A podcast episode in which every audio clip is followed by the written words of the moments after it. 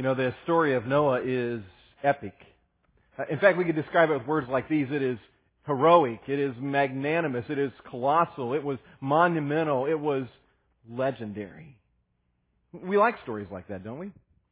We're, we're drawn to the heroes of those kinds of stories. And I think we're drawn to them because we, there's a part of us that wishes we could be like them. I mean, we want to do something heroic with our lives. We want to do something that's significant in our lives.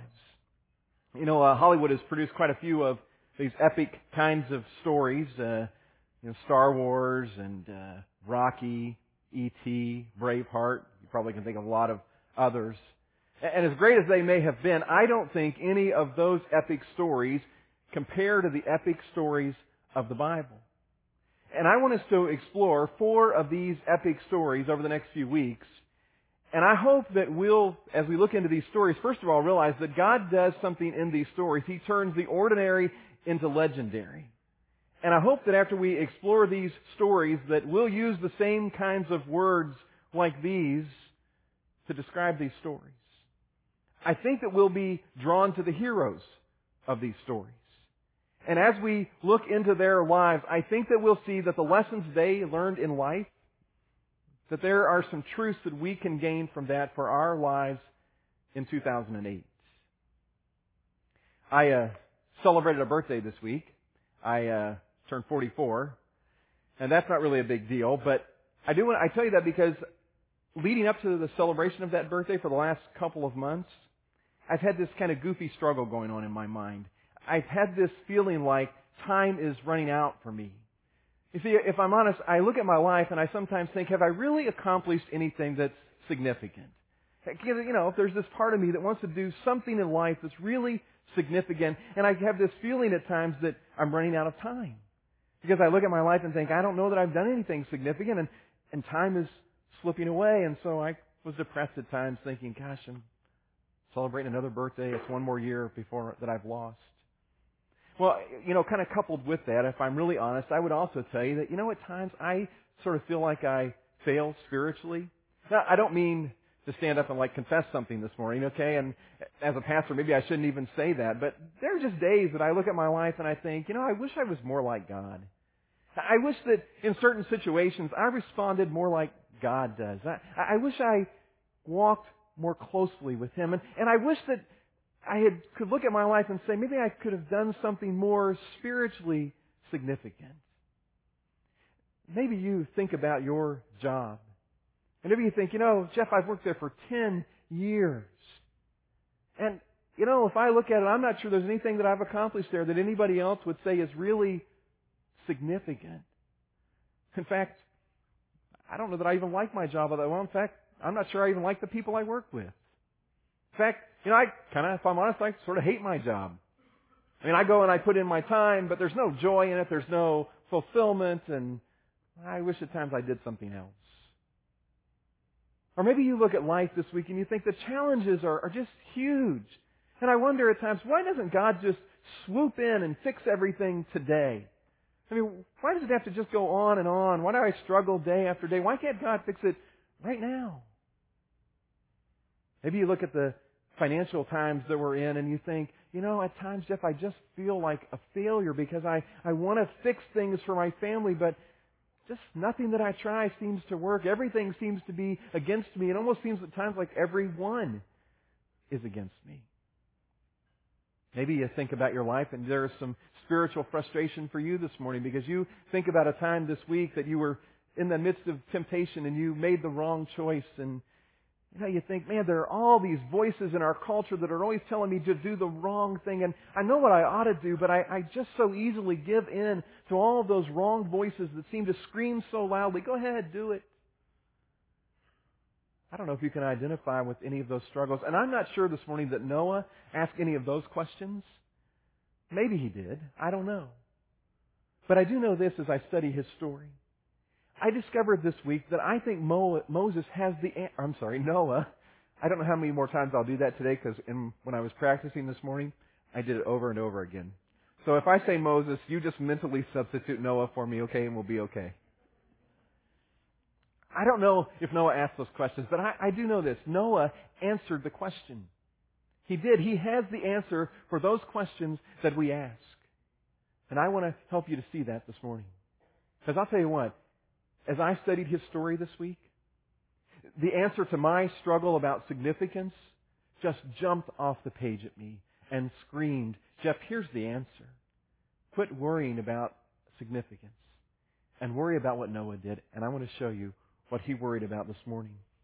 Now, before we dive into that, I want to share with you. I don't know if you've ever seen, uh, you know, that one of those things. Everything I learned that I needed to know, I learned in kindergarten. Well, somebody has written that for Noah. Everything that I needed to know, I learned from Noah. So here's the list. Number one, don't miss the boat. Good advice. Number two, we are all in the same boat. Number three, plan ahead. It wasn't raining when Noah built the ark. I like this one, number four. Stay fit. When you're 600 years old, someone may ask you to do something big. Don't listen to critics. Just do the job that needs to be done. Number six, build your future on higher ground. Number seven, for safety's sake, travel in pairs. Number eight, this one's good. Speed isn't always an advantage. The snails were on board with the cheetahs. Number nine, when you're stressed, float a while. My wife likes that when she floats in the pool when she's stressed. Here's my favorite one though. Remember, the ark wasn't built, or the ark was built by amateurs, the Titanic by professionals. Think about that. Well, let's dive into this story. The story is found in Genesis, the very first book in the Bible. And again, I want to encourage you. I hope you will bring your Bibles uh, every week during this series because uh, we're going to look at just parts of these stories. Some of them are really kind of long, and so we'll dive in and get as much of them as we can. But I want to encourage you to kind of mark in your Bible where we find these stories, and then go home and read the story over and over throughout the week, and see if there aren't some other lessons that God teaches you through those stories. So Genesis chapter 5, Genesis is the very first book in the Bible, and uh, we're going to start in the very last verse of uh, Genesis 5. And it simply says this, after Noah was 500 years old. Now, talk about maybe feeling a lack of significance. This is the first mention we really have of Noah in the Bible. And nothing is said about the first 500 years of his life. Now there's a lot written that's going to come in the next hundred years for Noah, but he's lived 500 years, and I wonder if there were moments that he looked back at his life and thought, you know, I haven't really accomplished anything of significance. 500 years. Well, the story really kicks off in chapter 6, verse 1. It says, When men began to increase in number on the earth, and daughters were born to them, the sons of God saw that the daughters of men were beautiful, and they married any of them they chose. Now, what in the world is, is it talking about here? Well, there really are three uh, kind of theories, three ideas about what the writer meant by these first couple of verses. The first is the idea that maybe the sons of God actually represent angels, and that the daughters of men represent beautiful women on earth and that in some form or fashion the angels somehow took on some human form and came to earth and had relationship with these women, which would not have pleased God. There's the second line of thinking that what is written about here is that the sons of God refer to the sons of, of righteous men in the line of Seth, and the daughters of God refer to sinful women in the line of Cain, and that they were involved in some kind of relationship that again wasn't pleasing to God. Or the third thing that scholars think may be meant here was that it, the sons of God represent some rulers or kings, and that they had become involved in relationships with women that didn't please God. Now, I don't know which of those is true. I'll just be really honest with you today. I don't know which of those is true. But I do know this. The point I think that the writer is making here in recording this part of history is for us to understand the depth of the wickedness that was becoming pervasive in the world at this time. In fact, he expounds on that as he goes into verse 3. He says, Then the Lord said, My spirit will not contend with man forever, for he is mortal. His days will be a hundred and twenty years. God is saying, I've put up with it about as long as I can. But God's timing is so different because, in essence, He says here, I'm going to give it another 120 years. I don't like the wickedness that's happening on earth. I'm not pleased with what's going on. But I'm going to give man another 120 years to turn things around, to turn away from sin, and then something's going to happen. Now talk about patience. You know, as parents, we give our kids like 30 seconds to turn things around. You know, or when we look into the lives of other people, I'll give you till tomorrow to get that straightened out. God says 120 years. I'm not suggesting we give people 120 years. That'd be their whole life. But verse 4. The, the Nephilim were on earth in those days. Now, the Nephilim were believed to be some large people. In fact, a lot of people thought they were like giants. They were just really large. And also afterward, when the sons of God went to the daughters of men and had children by them, they were their heroes of old, men of renown. In other words, as God is saying, the, the culture, other people were looking at these men who were involved in evil, these people who were involved in wickedness, and they were, they were applauding them. They, they were their heroes. They were famous. They were men of renown. But not in God's eyes. Verse 5, Then the Lord saw how great man's wickedness on the earth had become, and that every, did you catch that? Every inclination of the thoughts of his heart was only evil all the time. God looked around and he couldn't find any good. The Lord was grieved that he had made man on the earth and his heart was filled with pain. So the Lord said, I will wipe mankind whom I have created from the face of the earth, men and animals and creatures that move along the ground and birds of the air, for I am grieved that I have made them. Can you imagine the battle that is going on in God's heart? Because God still loved His creation. Love is a part of who God is, and yet God's justice saw this wickedness and demanded that something happen. And so this wrestling match almost was going on in God's heart that grieved Him as He looked at man and said, My justice demands that I, there be punishment, but I, I love them and I have compassion. Well, verse 8, the story tone begins to change a bit. And we read, But Noah, and this is a huge transitional statement because God, we've seen the wickedness of the earth. We see how God feels about it and that something has to be done. But then there is this exception. There is this man named Noah who has found favor in the eyes of God. Verse 9 continues to describe Noah. This is the account of Noah. Noah was a righteous man, blameless among the people of his time. Now, the language that's used there is not saying that Noah was perfect. That's not it. It was not that there was no sin in Noah's life. He did mess up along the way. In fact, if you read the whole story and you get to the time after the flood, you'll find that Noah goes out and disobeys one night, God's law one night, and, and gets drunk.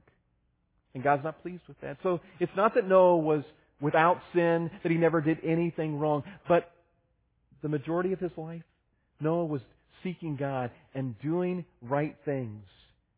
And God looks at his life and says, there's a man who's pursuing me, who's pursuing righteousness, and who has a blameless life. And then here is the key principle of the story. This next phrase is the foundation of everything that Noah does. This next statement is what makes everything possible in Noah's life from here on out, I think. Do you catch what it says? Simply, and he walked with God.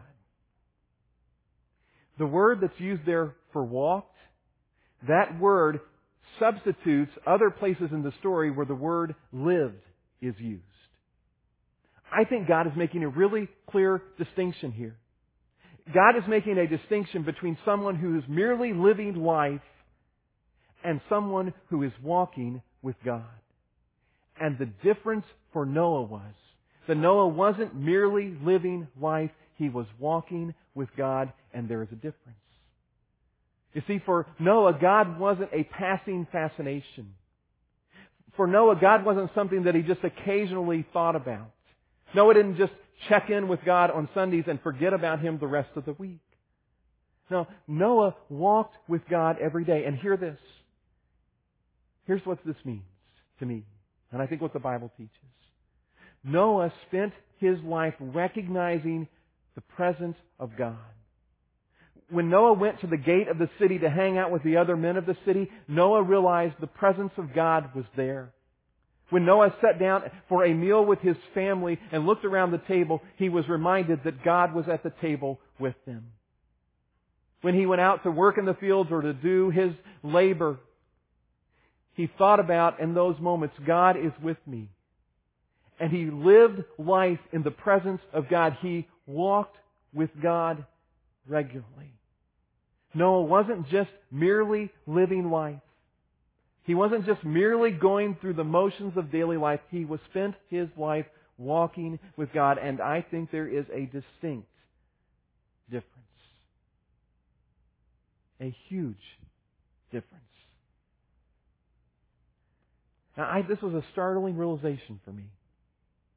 Because I thought about, as I thought about this principle in my life, I realized I don't think Noah was worried about pursuing significance.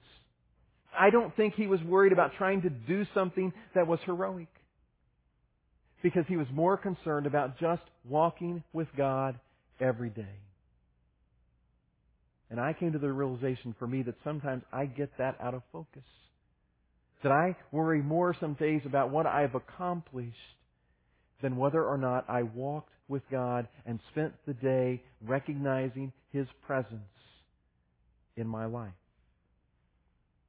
Well, the story continues then in verse 11. It says, Now the earth was corrupt in God's sight and full of violence. God saw how corrupt the earth had become, for all the people on earth had corrupted their ways. So God said to Noah, I'm going to put an end to all people. Now, imagine you're Noah hearing this for the first time. Okay, because we just read right over that. Oh, he's going to put an end to all people. Noah had neighbors, he had friends, he lived on earth, and he hears God say, I'm going to put an end to all people. I'm thinking Noah goes, uh, God, I'm not sure I heard that right. Did, you're saying all people? God continues. For the earth is filled with violence because of them. I am surely going to destroy both them and the earth. Which again, I think Noah had to go, God, am I hearing you correctly? You're going to destroy the whole earth? And then God begins to give him some instructions. So Noah, he says, make yourself an ark of cypress wood, or sometimes it's called gopher wood. Make rooms in it and coat it with pitch inside and out. This is how you are to build it.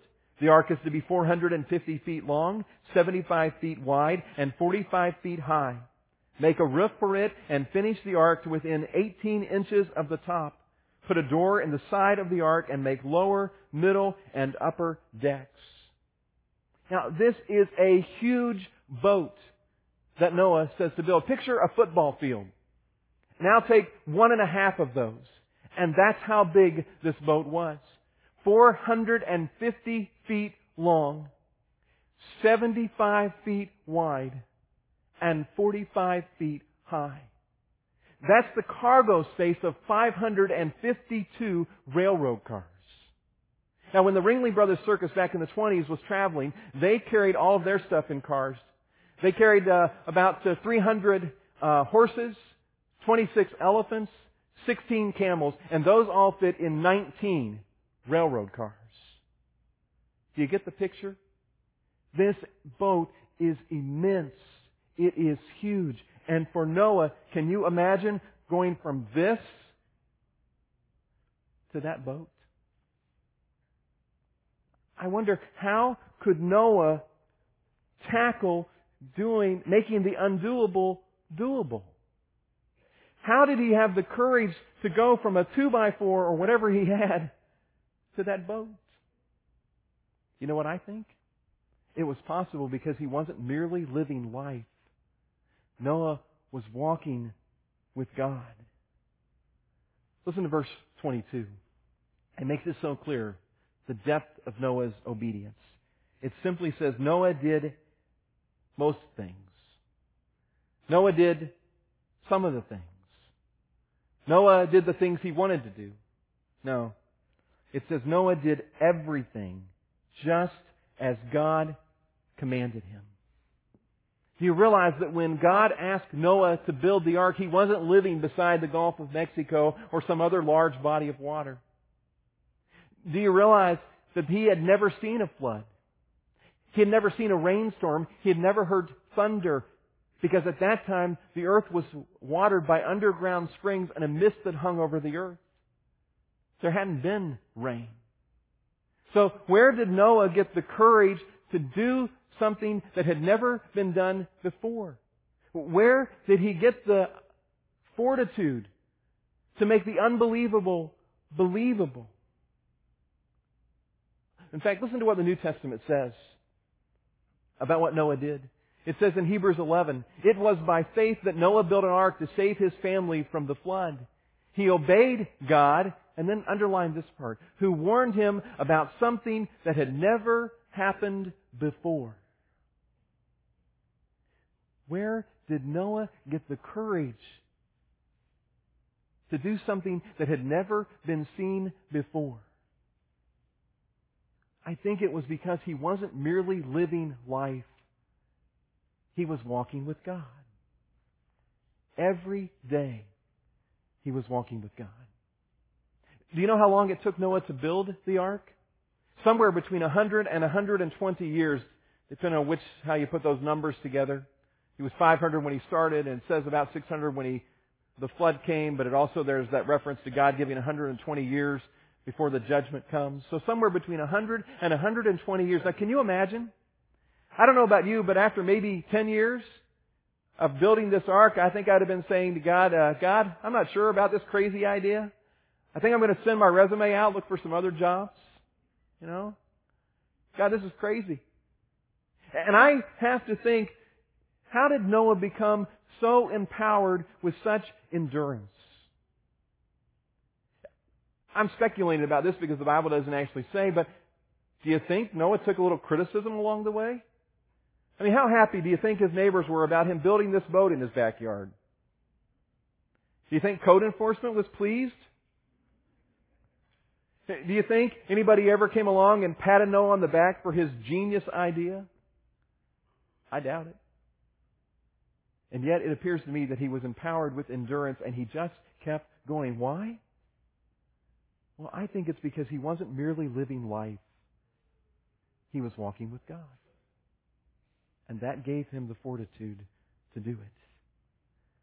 Look at the story moves on. In fact, the next few verses, God tells Noah about all the different kinds of animals that are to go onto the ark with him. And then let's pick the story back up in chapter 7 verse 1. It says, Then the Lord said to Noah, Go into the ark, you and your whole family, because I have found you righteous in this generation.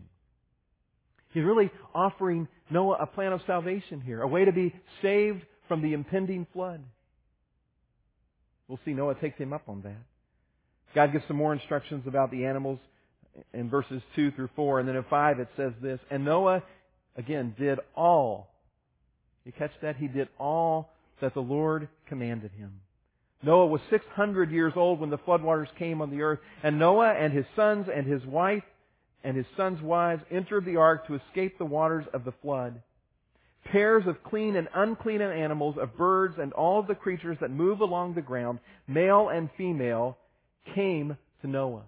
I don't know if you've ever thought, oh, Noah had to go up and go out all over the earth and round up all of those animals. No. It says very clearly, God brought all of those animals to Noah. And they entered the ark, and as God had commanded Noah, and after seven days the floodwaters came on the earth. Do you catch that? After seven days? Why did God send them on the ark? That hot, it had to be a hot boat with all those smelly animals who create smelly messes. And then make them wait for seven days? I mean, why didn't God send them onto the ark, shut the door, and start the rain? Why seven days? Why doesn't God's timetable line up with our timetable? You know, I, I want to marry somebody now. I need a new job today.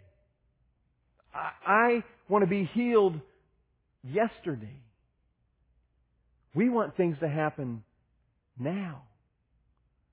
And yet as I look at Noah, why is it that he doesn't ever seem to say, God, why don't you make it rain? He doesn't seem that he ever invokes his timetable on God. Why? Because I don't think I think Noah wasn't merely living life. Noah was walking with God. And there is a difference. Look at verse 11. In the 600th year of Noah's life, on the 17th day of the second month, on the day, on that day, all the springs of the great deep burst forth, and the floodgates of the heavens were opened, and rain fell on the earth 40 days and 40 nights the rains came. And Noah and his family and all of those animals spent all of that time in the boat. For days and days after it finally stopped raining, they continued to be in the boat. And time passed. A lot of time passed. And finally they, dry ground came and they came out of the boat. You know what the first thing they did is they worshiped God. Now as I think about this story, and I encourage you to go home and read the rest of it, and look for other ways that you see that it was demonstrated that Noah wasn't merely living life. He was walking with God. And I have to wonder, what would happen in my life if I began to not just merely live life, but I spent every day walking with God? What would happen in your life? If tomorrow morning when you wake up, maybe even if you just tried it for one day, but tomorrow morning when you wake up, you consciously thought, I am going to live this day, not just going through the routine of life, but I am going to live this day walking with God. And, and throughout that day, everywhere that you found yourself, you reminded yourself and you recognized that the presence of God was with you. In the car, at work, at your son's t-ball game, at their dance class, sitting around the table with friends, waiting in a waiting room. But every step of that day, you didn't just go through the routine. You just didn't check off your to-do schedule and say, I've got all that stuff done, on to the next event. But you spent the day recognizing the presence of God and you walked consciously with Him. What would change? What would be different? What impact would that have on the people around us in our community? If in, even just the 300 or so of us who call Crosspoint home were to do that. When I was in Bulgaria, it was a very spiritually refreshing time for me. And since I've been back, I've kind of thought about what was spiritually refreshing about it. Was it just that I got away from the routine and was in a different place? And as I studied this week, I realized, you know what it was?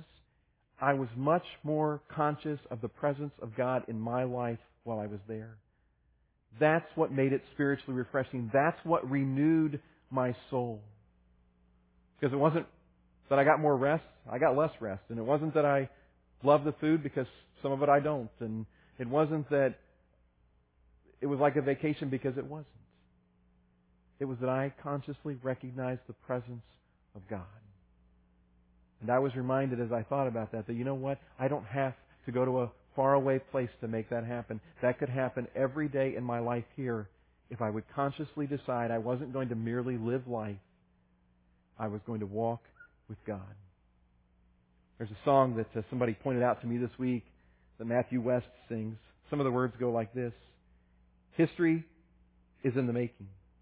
Every choice that you are making, every step that you are taking, every chain that you are breaking, history is in the making. Every word that you are saying, every prayer that you are praying, every chain that you are breaking, history is in the making.